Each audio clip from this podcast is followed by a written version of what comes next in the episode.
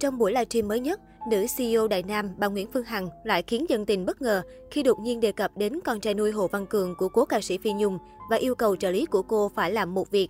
Cụ thể, CEO Đại Nam lên tiếng, đặc biệt bây giờ tiền của Cường là trợ lý của Phi Nhung phải trả ra, bởi vì em ấy đã sống với Phi Nhung với một cái niềm tin mãnh liệt. Đừng có quên cái điều này đối với em ấy là một cái điều rất là tội nghiệp. Theo đó, nữ CEO Đại Nam yêu cầu trợ lý của cố ca sĩ Phi Nhung phải gửi lại tiền cát xê cho Hồ Văn Cường. Trước đó, cố ca sĩ Phi Nhung khẳng định trên báo Thanh Niên rằng quản lý là người giữ tiền cát xê của Hồ Văn Cường và sẽ đưa toàn bộ khi nam ca sĩ đủ 18 tuổi hay muốn ra ở riêng. Khi Cường đi hát, muốn ra riêng thì lấy. Tôi nói mẹ Cường cứ để tiền cho quản lý giữ đi.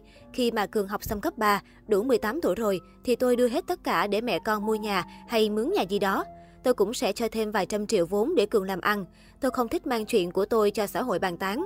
Nhưng vì xã hội quan tâm Cường, vì khán giả quan tâm nên bây giờ tôi mới nói. Đặc biệt, bà Phương Hằng tiết lộ rằng ngay khi có thông tin nữ ca sĩ Phi Nhung qua đời, đã có nhiều người giả mạo danh tính của bà để phát ngôn những lời lẽ không hay liên quan đến cố ca sĩ.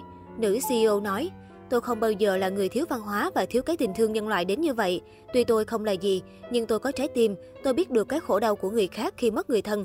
Và bản thân của người đó cũng rất là khắc khoải khi lìa bỏ cuộc đời này. Cho nên là đừng có vu khống tôi, vu oan cho tôi những điều rất là mất đạo đức.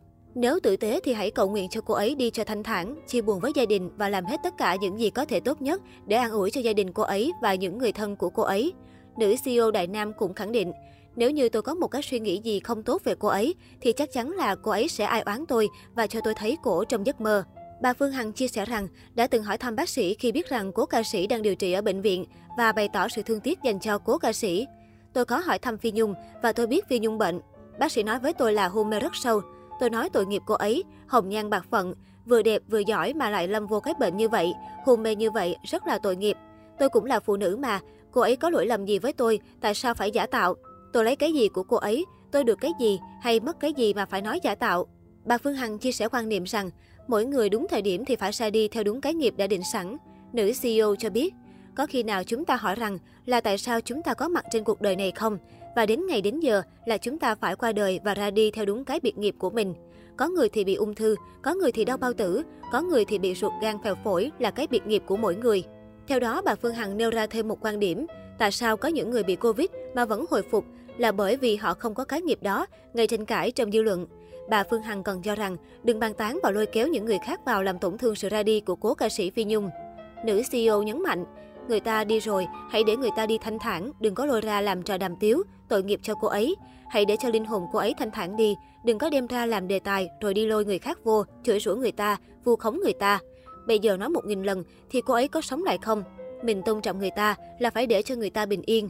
Miệng thì đi vu khống cho người khác để thể hiện giống như là mình thương Phi Nhung lắm. Phải có trách nhiệm còn lại với Hồ Văn Cường thì mới thương Phi Nhung. Hãy thương Phi Nhung bằng những hành động cụ thể đi.